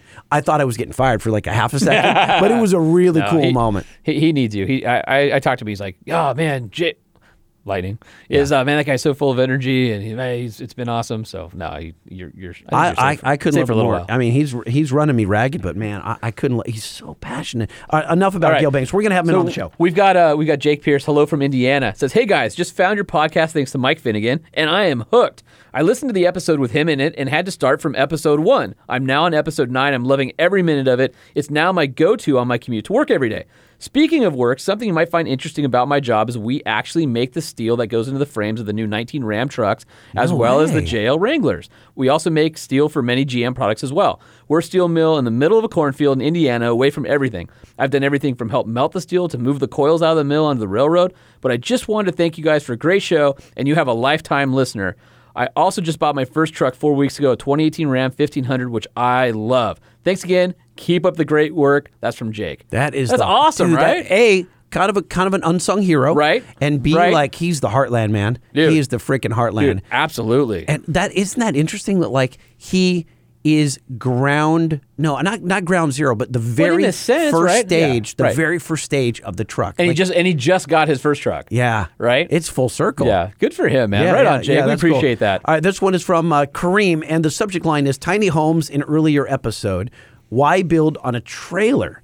And his uh, email goes on to ask Well, if you guys remember, I was bitching about tiny houses and how I think they're stupid. And the concept's solid. If you're going to put on a foundation, I'm totally on board. But why are you putting a freaking house built on a trailer and you just go get an Airstream with probably way better value and and your roof isn't going to fly off at freeway speeds? Where did you see? Were stuff. you up in Portland or somewhere? Yeah, Colorado. I think it's Denver. When Denver's I saw where it. you or saw maybe it? Portland. I, I've seen him in both places, but I just I see him on on that stupid TV show, and these people own a Subaru. and They're like, I want you know tiny living. I, I really want 425 square foot house, and so the realtor takes him to a builder, and they're like, we have this great house. We think you'll really like it. It's 450 square feet. She's like, I was really hoping for 425. And then after they buy the house, they're like, uh, well, can my Subaru tow it? And they're like, no, you need a three quarter or you need a one ton truck. And they're like, what? you know. Anyway, that's my beef about. So he says why people build on a trailer instead of in of in one place.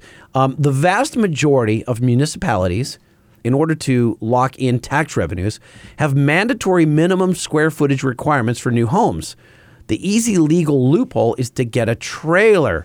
Most campers Ah. aren't built for long term living, so people build the home they want on a largish trailer to avoid the hassle. Oh, interesting. Oh, all right, all right. I, I will go with that. Appreciate the uh, the insight, Kareem, and he wants a double XL. I've got one here from uh, Jason Nether says, "Hey, love the podcast. Was great to find a truck-based podcast with great content. Well, I'm a former mini trucker from Ohio and used to go to all the shows I could through the 90s and was blown away getting to hear about some of the stories from Mike Finnegan and the others about some of the events and builds from back then. he had some really good stories. Dude, they the were way. awesome. That was a great episode. We gotta have him back on. So- we will. I'll, I'll find out when he's back in LA and see if he can come come to the studio because that Yeah. would be great. Uh, so Jason continues, I'm currently a diesel truck enthusiast and was wanting to mention a couple of things you mentioned in the diesel episode. The main thing being deletes and the reason to do or not to do them. I have a deleted 2012 Cummins, but not to blow smoke or be obnoxious, which I agree is bad for all diesel truck enthusiasts. My main reason was for sound. The new diesel trucks are extremely quiet and offer nothing performance sounding without deleting. Anybody into performance trucks, cars, motorcycles, or anything wants to sound awesome, not like a sewing machine. My truck wouldn't even blow smoke even if I wanted it to with a full delete of emissions. I ran a relatively stock tune just to get decent sound and some performance, I think longevity out of the truck. Currently have a 2016 Cummins with plans to delete soon with a single mild tune. Can't wait to hear more, especially about diesels and mini trucking. Loved hearing from the gentleman from Cummins, Steve Sanders, and Ford about diesels. Keep up the good work. Oh, and I'm a size XL. Thanks, Jason. I'm blown away by the whole mini trucker to diesel truck. I mean, you couldn't have more polar opposite things in truckdom, right? A slam I- mini truck and a but- lifted but diesel I, truck. I listen. That's we- pretty cool, We've though. talked about this before, and I have always wanted to own a lower truck. Didn't get the opportunity because I couldn't afford them when I was when I was young. I had Yeah. to. I wanted a Toyota, couldn't afford it, so I ended up getting a little used Honda Accord. Uh, slammed that thing, but I always always kind of worship my buddies with with whether it's the hard bodies or whatever Yeah. back in the eighties. Um, and then, so I get older, and as soon as I start working at the radio station at K Rock here in LA, it was it's kind of like the punk rock station. Yeah. And the morning show, Kevin and Bean that I were working with, they didn't. They were from Arizona, and Didn't get it. l- Did not get lifted or lowered, but lowered. That was just that they didn't. Why ruin the functionality of a truck? the Right, whole thing, right. and so that became like. They knew I like trucks, and they were always like, "Lightning loves lower trucks." Or like, it was just always making fun of me for that and I never owned one. I went on to um, have a lifted truck, but I never ended up getting a lower truck. But I mark my words, I'm gonna be a 60 year old dude someday with a slammed frickin' dually. I've never owned a lower truck until now, and I've got my 67 F100. but that it's is not currently, low enough. It's cool. Yeah. I love your bump side, but it's not. It's not low enough. But I want it. I've only low. I've we talked about being in the import scene, the the you know Civics and stuff, and I had a Civic Si that was that was lowered back in the day. That was my lowered car. They got tired of going over speed bumps sideways and stuff like that. So for me, I went back to trucks. but, and but that's when I lowered. airbags is a whole new thing. Yeah. And we talked to Bobby from Sadistic Ironworks uh, here in Southern California, and I know that now with today's airbag technology, it will ride stock. Yeah, you can kinda- or, or maybe even better all. than stock. Yeah. You can have it all for sure. And I want, to, and I'm lusting after that frame that you guys put on the cover of Truckin' about a year ago. That Little Shop Manufacturing made. Yeah. I, bu- I'm pretty sure it was Little Shop Yeah, I think so. and it was gorgeous. And they don't make those anymore. It's kind of a one-off. Yeah. Now they're into like parts manufacturing. They've gotten out of like the custom frame building business. But you still have a roadster shop. I uh, I don't I don't think I can afford Roadster Shop. Yeah. I just don't. It's so high end. I know it is. It's, so It's freaking high end, but it's it's jewelry. It's amazing and it performs. But but I just want I want that frame. Well, if you ever get rid of the big truck, the Rock Crusher, is your next truck going to be something lowered, something slammed, I'm thinking about or do you just take everything off that truck and you make that your lowered truck? no. You know what's funny is I actually did think about it. It was four wheel drive, though, so so? that's kind of yeah. I know you can do it, but So, mm. do you have the all-wheel drive transfer case or just high and low? all wheel. So you could that would be great for snow and all that kind of stuff and rain. I, I and- could do that. I think what I'm going to end up doing is I'm going to sell the Rock Crusher. Um, and by the way, if you guys have seen the Rock Crusher, it's ROQ. Yeah. ROQ Rock Crusher on uh, Instagram. Uh, it's going to be for sale soon. I got to pull the wrap off. I think Yeah. people can't. It's a little too flashy for a lot of people. Yeah. You know, my friends in Texas are like, "Oh, that's a badass wrap," but I couldn't, But, I couldn't it see myself in here, it. Yeah. yeah. yeah, it's red chrome and yeah, the whole it's thing. crazy. It's got a crazy roof rack and stainless steel bumper stuff you've never seen. I, I can, It- I it's very cool. It's, it's Yeah. an awesome truck, but I'm curious what your next what your next. So what. I'm thinking about doing is, is I'm toying with getting. An, I want. oh, It'll be another diesel. As much as I love the Colorado, and I, I'm I'm really excited for you to take me out on this Yeah, Colorado. Um, I think it's going to be a diesel. It's gonna. It's probably this is going to freak you out. all right. It is either going to be the D Max. It's either going to be a, you know Okay. a 2500 HD. Yeah. Um, four wheel drive, Okay. or it will be the Ford, the the six seven. I That's, may. I don't believe you. I, I know you don't believe me. No, uh, you're lying. You're lying to my face. Okay. You're a lying bastard face right Yeah. now. Now I'm the reason I'm still leaning at the D-Max Yeah. is because I want to take it to Ryan at Kibbe Tech. Yeah. I want him to build me a mid-travel, Okay. and I'm gonna drop it down. What happened Give to your some lower, crazy cool your stance. lowered uh, truck? I think it's. That's your retirement truck, and I you're still not. I think it's. That's when I move out to Lake Havasu. okay. All right. But right now, I'm still in Southern California. I think I still do some off-road time. All right. And um, and because I I feel like I just want to know what the cost is going to be for you personally, with Kibbe making fun of you every single day your truck is in his shop. You'll be on his Instagram stories by the minute, and he Um, will just clown you until you. But will he clown me if he's building a really badass truck? Yes. So I was up. You, if you guys listen to the uh, Ryan Kibbe, the Kibbe Tech episode, he's kind of the Jesse James of the off-road industry, right? He just says says what he feels, and he's got that out, outla- not outlandish, but like he's just just honest, Jack, right? and, and he loves jackassery. And, and by the way, his craftsmanship is Beautiful. unbelievable. I was up at his shop last Friday. I was headed up to Santa Barbara. And so I had to go by Newbury Park. And he's literally right off the freeway. Stop by. And he's got a Colorado he's working on. And it is Nice. off the chain, dude. It is absolutely next level. That's not it's interesting. That's not the one he's most proud of though. He's working on a new Chevy. I think it's a 2000 like 2. Okay. Chevy truck, and the the tubular work on this thing is I've never seen anything like it. I have never, and I've seen a lot of trophy trucks, Oh, yeah, yeah. naked, the whole thing. Yeah. This is next level. Yeah, good for him. It's really, really neat. So I'm, I'm kind of like I was inspired recently by that look. Yeah. You know, I want it squatty Yeah. and wide. I should show you pictures of my old Ranger back in the day where it's landing and it's just super squatty. But here's the thing I've always liked the dude that's sleeved in tattoos and he's got a brand new Rolex. Uh, you know, so and it's and his arms out the window because it's like F you, but I made it. Yeah, right. F you, but I made it. Yeah. And my kind of F you, but I made it is buying a, a 2019 or 2020 diesel and then pulling off the whole front end and going, goodbye warranty. I'm out on my own. I'm hanging out on it. my own, right? That's it. And so you pull off the front end and, and you just let them go to town because guys are rolling in with their trucks with 200 miles on it. And, and, and, and guys like Kibbe are just pulling it apart, Yep. hacksaw the whole thing, and you go, goodbye. Yeah, I remember when I did my Wrangler back in uh, 2011. I bought it as a 2012 in October, and in November we pulled it apart and started putting axles and all sorts of you know lifting it, and it was just like. That's why I bought it. You know, I, it was stock for a week, and it had 321 gears in it, and I got like 23 miles per gallon driving home. I'm like, I'll never see that again. Yeah. Here come the 37s. It's it's the the the fear and anxiety I will feel. Eh. Uh, you know, because you're like, if I screw Time to this put up, on your big boy if I screw this up, it's an eighty thousand dollar paperweight. Yes, you it is. know? Well, I know what paperweights feel like. uh, so, in the in the vein of road tripping, we talked about my daughter and I going on a road trip. You talked about your trip up to Santa Barbara. Uh, Chris Paul writes us this great email, and I, I wanted to read this because I think it sets up some emails in the future and some story uh, or show ideas. Right. So he says, "Hey guys, love the show and hope you could share this on the air." My buddy Kyle recently traded his 92 4x4 Toyota pickup for a 2000 GMT 400 with a 454 and 4L80E. He wanted it to be a tow rig, but was unsure if it was a good move. Putting it to the test after a basic tune up, we hopped in to embark on an epic road trip starting in California, towing my solid axle swapped Hummer H3 to Ultimate Adventure 2018, which UA is going on right now. So these guys are listening and they're on their way, which is really Rad. cool. He says the whole setup weighed in just under 17,000 pounds, and we're happy to report that this ex DWP workhorse is getting the job done. We're currently staring at an offset steering wheel as we cross Missouri. Having just bought an old trailer and untested tow rig, we've overcome issues with the transmission and trailer brakes already. All while the podcast has kept spirits high. Do you guys have any stories of breaking down with a truck and trailer far from home? P.S. Gas mileage is way better than what the people on the internet said it should be. Keep up the good work. Shirt sizes XL and L. Chris and Kyle.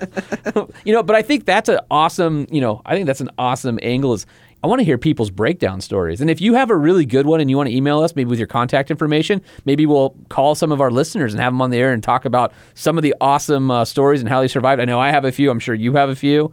Uh, it'd be pretty cool. Uh, yeah, yeah, yeah. You've got more than I do. I haven't had a whole lot of breakdowns. I had um in my my 02, the one that you helped me build yeah, over yeah. At, at, Sean's shop, right? Yeah. Well, and, and, you that's the one you had the Bassani exhaust on, everything, yes, right? Yeah. Right, right, right. So that was at a Vortech supercharger. So this is a 02 03. It was the first 03 four wheel drive yep. in, the, in the new body. White 1500 2500? 2500 2500 HD. Yeah. So I wanted the 8 liter. Yeah. And they could they couldn't get it done first uh, in the time that I needed to build it for SEMA. Right. And I ended up getting the it was a six, six liter, liter, right? Yep. The six liter gas. And the guys at Vortech hooked me up and we put a supercharger on it. And I think I was getting seven miles a gallon. Oh my god! And I'm not joking, dude. We did the whole thing, intercooler, all that stuff, and so we were. It, it drank gas so fast, and it had because it was a short bill. It wasn't a short bill; it was a regular box. Yeah. and it went through gas so fast that going from my house in Long Beach up to um, to KROQ, which is in in L.A. Yeah, West LA. uh, West L.A. It's a long stretch over La Cienega With a lot of traffic. with a lot of traffic, and I ran out of gas on La No way. Three times. going from home to, to work? Uh, actually, always on the way home. okay, so that's about a, what, a 60 mile round trip or something like that? Correct. It's almost Yeah. exactly Yeah. 60 miles. Yeah. And um, I would my there was a gas station on the other side of this hill, so I'd try and get up the hill Oh, and then coast over. And twice I got just just to the oil fields at the top Oh, Yeah, and right. couldn't get over the side and had to call AAA. And the second time it was the same dude that came out. He's like, "Really? That's like Baldwin Hills area, right? That's exactly Yeah. where it is. Yeah. And uh, it's the Black Beverly Hills, Yeah, by the right. way. and so I, is it 24 gallon gas tank that I was just burning through. And I was doing super unleaded as well because it was supercharged. Seven, yeah, so seven times 20. Yeah, that's not good range. Horrible. Horrible. Wow. Horrible. And by the way, so I would I would hit the throttle and the mileage would go to zero. Can you can you actually you're- see you know, your you're needle moving, your fuel tank? Uh, yes, yes. Wow. So when I would go to Havasu or I would go anywhere long distance, misery. you could actually watch it, and you had to plan. And I had to take gas cans, and that's before. Titan tanks may Yeah, have been right. around, Yeah. but they But- might have been in their infancy. Probably doing bed tanks and stuff, not the direct replacement. I wasn't going to put one in my bed yeah, exactly. yeah. Now I can't live without it. I've got it. I've got hundred gallons of diesel on board. Yeah, well, so I can go. No can- range anxiety I in the no new- yeah, nothing. yeah. So even even with my lift and the big Yeah. tires and the and my, my truck weighs ten thousand one hundred pounds. Yeah. it's no do fill, problem. Do you there. fill up at the airport or the boat dock? do you I have a up- giant truck that drives next to you and fills you up while you're I, driving? you know, I fill up where the big rigs go. Yeah. Wherever the Oh, big rigs go, it's go. going to be the cheapest gas. So I Yeah. go down to the port of Long Beach. Yeah. And then I'll go and then I'll fill up out in, in Barstow or something? Oh, well, I fill up in Arizona. Cheaper it's anyway. Cheaper. And Yeah. exactly. And so yeah. So I want to read two more things real quick. It's just uh, our reviews, man. We're up to over 111 reviews, 106 five star, man. We really appreciate everybody who's checked in, and we've got two more this week to read. Uh, one from Cummins, man. He says, "Love the show. Great, unbiased, informative information about the truck world. I enjoy a wide range of coverage from off road to mini trucks. Keep up the awesome show." And then We one- need to do more Cummins. I mean, Oh, the absolutely. Cummins guys. There's guys with bow tie tattoos. yeah, and the the Cummins guys are like a whole different. It's a whole I've- nother, another level. Did I tell you that uh, Steve Sanders bought me Cummins socks? Yes, you did. Yeah, we talked about that. I should wear them on one of our uh, on our next. what would Cummins be funny if. I tracked some down and I wore them in? we Yeah, we yeah, should. Uh. I, we got to get Steve out here, but we can have Steve back on because he was just an awesome guest. he was, anyway. an, yeah, yeah. And to go inside Cummins, such a such a storied brand. Yeah. go ahead. Anyway, and then we've got one uh, from J Man sixty seven sixteen. Great for truck enthusiasts. He just says awesome. Five star. Yeah. High five, nice. All right. So we appreciate everybody checking in. And uh, if you want to catch up with us on the socials at Truck Show Podcast or send us some email, truckshowpodcast at gmail.com. For those seeking a monitor, only the brand new GCX Watchdog is now available for Dodge Cummins and has a full 5-inch color display with a capacitive touch. Its quick to start and magnetic mount allows you effortlessly mount That's your favorite thing ever, isn't You it? You didn't expect me to get through a show without parameters, did you?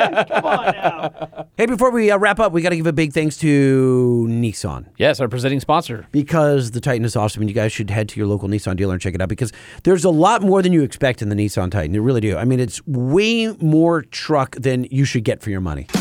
All right, for you guys on Android phones, Google Podcast app, try the Google Podcast app and be sure to give us five freaking stars. And don't forget to subscribe. Yes, do it. Subscribe. The Truck Show, The Truck Show, The Truck Show. Oh, oh. And tell your friends. Yeah, no, definitely, definitely tell friends. Tell your mom. no, Tell your mom's friends. No. Tell your friends' friends. Yeah, your friends' friends, but not your mom's friends. Your dad's friends. Nah, your dad's cranky. Hmm, your grandpa's cranky. I, what about that cool uncle everybody has? Think he's in podcasting? I don't want to go around him. He might touch me.